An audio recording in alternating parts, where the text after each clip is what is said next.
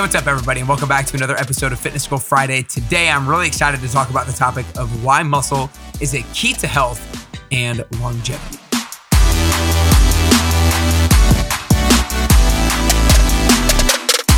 Hey, what's up, everybody, and welcome back to another episode of Fitness School Friday. Today, we are going to talk about something really important to fitness and really important to all things health and longevity, and that is the importance of building muscle and the importance that muscle has inside of your body to regulate different things. And one of the reasons why I'm really excited to talk about it is because, as a lot of you guys know, in quarter one of 2022, I had the spike goal in my terminology of increasing my nutrition education and expertise. And in order to do that, I read nine different books throughout the first three months of the year, and I listened to a new podcast every single week on a different topic of nutrition. And when I was doing that, I took in all different kinds of points of view, all different opinions as to what you should do, what you shouldn't do. And when going through it, I pointed out a number of commonalities amongst people, regardless of what their viewpoints and opinions were around mostly what their viewpoint of nutrition was.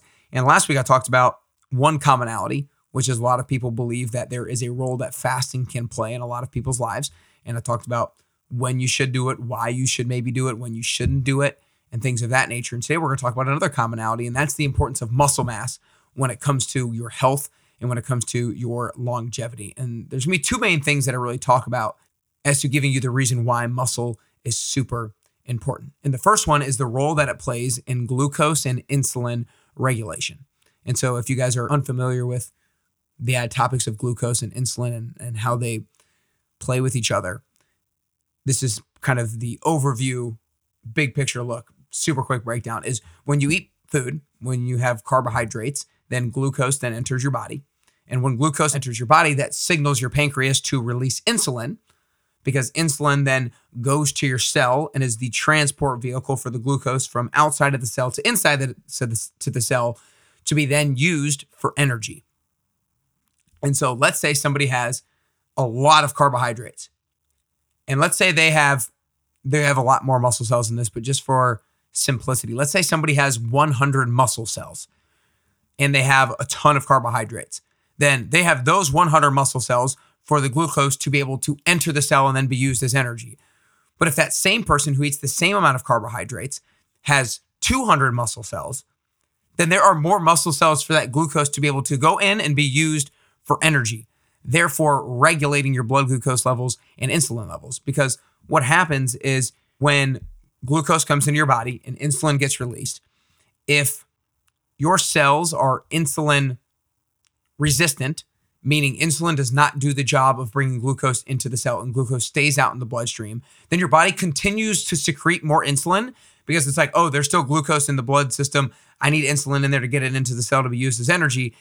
But then it doesn't work, and then more insulin gets secreted. And so when you have constant high blood sugar and when you have constant high levels of insulin, it leads to inflammation. It leads to all sorts of problems internally inside of the body. So we don't want excess blood and excess insulin inside of the body. That leads to all sorts of things. And so, in order to avoid roller coasters in your blood glucose and in order to avoid chronically high insulin levels, if you have more muscle cells to be able to intake this glucose when you eat it, then you're going to be a lot better off when it comes to hopefully not storing that stuff as fat.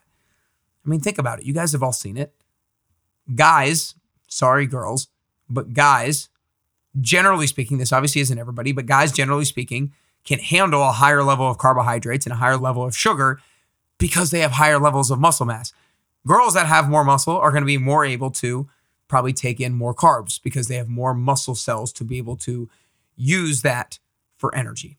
And so that's one of the biggest reasons why muscle is super important is to help regulate your glucose and your insulin levels. And regulating those things are super, super, super, super important when it comes to longevity. Dr. Mark Hyman, who is somebody I listened a ton to over the last three months, and I still listen to him on a weekly basis on his podcast called The Doctor's Pharmacy.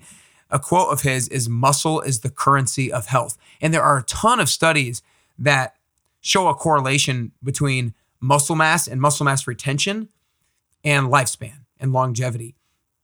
And all of you guys know as you get older, you tend to lose muscle mass. And we all know that's bad. You don't necessarily know that why that's bad, but a big reason is because of what we just talked about. because if you lose muscle mass, but you intake the same number of carbohydrates and then the same amount of glucose enters your bloodstream, then you're not going to be able to handle it as well as you previously did when you had higher levels of muscle mass. Reason why I'm talking about this is so many of you guys out there, you're afraid of muscle. Girls in particular, right? Girls are afraid of muscle. Muscles don't necessarily just have to be bigger, but they can be more dense and more efficient at doing these sorts of things. So, number one reason why muscle is super important for health and longevity is because the role that it plays in glucose and insulin regulation. Along those same lines, the second reason is because of the role that it plays with your mitochondria. Mark Hyman talks about that so much of your metabolism is in your muscles because that's where all the mitochondria are. Your mitochondria, now mitochondria is in every cell, don't get me wrong, but the mitochondria in your muscle cells are required to do a lot of work. And so if you have more muscle cells, then your mitochondria are going to be more at work and burning off the excess glucose and the excess fat that you have in your body. Again, if you have more muscle cells, you have more potential mitochondria to break down things as fuel and to break down things as an energy source. And with that being said, kind of along the same lines, on the line of mitochondria and exercise, when you put your body through a strenuous situation, you tend to regenerate new cells and therefore rebuild mitochondria. So old, unproductive mitochondria, faulty mitochondria get turned over and new ones then are formed. And therefore, new ones are really good at breaking down things as an energy source and using glucose and using fat as an energy source. So, again, to kind of recap the couple of different reasons why muscle is key to health and longevity. Number one, to make it as simple and to give you some sort of a graphic or a quantitative idea, everybody has more than 100 muscle cells or 200 muscle cells. But let's say that somebody who does not have a lot of muscle has 100 muscle cells. They only have that limited number of muscle cells to be able to take in the glucose or the carbohydrates that you eat.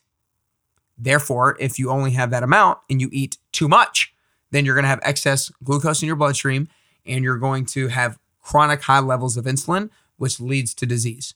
So if you can have, again, more muscle cells, let's say 200 compared to 100, you have more cells that can actively take in this glucose to be used as energy. Therefore, there's not excess glucose in the bloodstream that can be turned to fat, and you're not going to have chronic high levels of insulin that would lead to potential disease.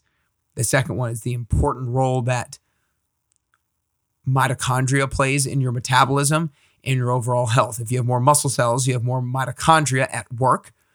And also, when you actually exercise and are building muscle, and in the process of exercising, you're putting your body in a state of stress. And so that forces your cells to be rebuilt and regenerated. Therefore, old, weak mitochondria die off, and new, more efficient mitochondria are then created. Therefore, being able to process energy sources at a more efficient level. I hope today, more than anything, if you didn't understand any of the science that I broke down today, that's fine. What I hope it did do is I hope it encouraged you or informed you or educated you on the importance of muscle, both right now and as you get older. And I hope it allows you, if you don't have a good strength training routine right now, we got to get there. We got to get there. You got to start implementing something to get you going. And if you do have a good strength training routine right now, stick with it. Let this be a motivating kick in the butt to not let that habit go by the wayside. And for you girls out there who might be a little bit scared of building muscle, let this be the thing like, oh, wow, that makes a lot of sense.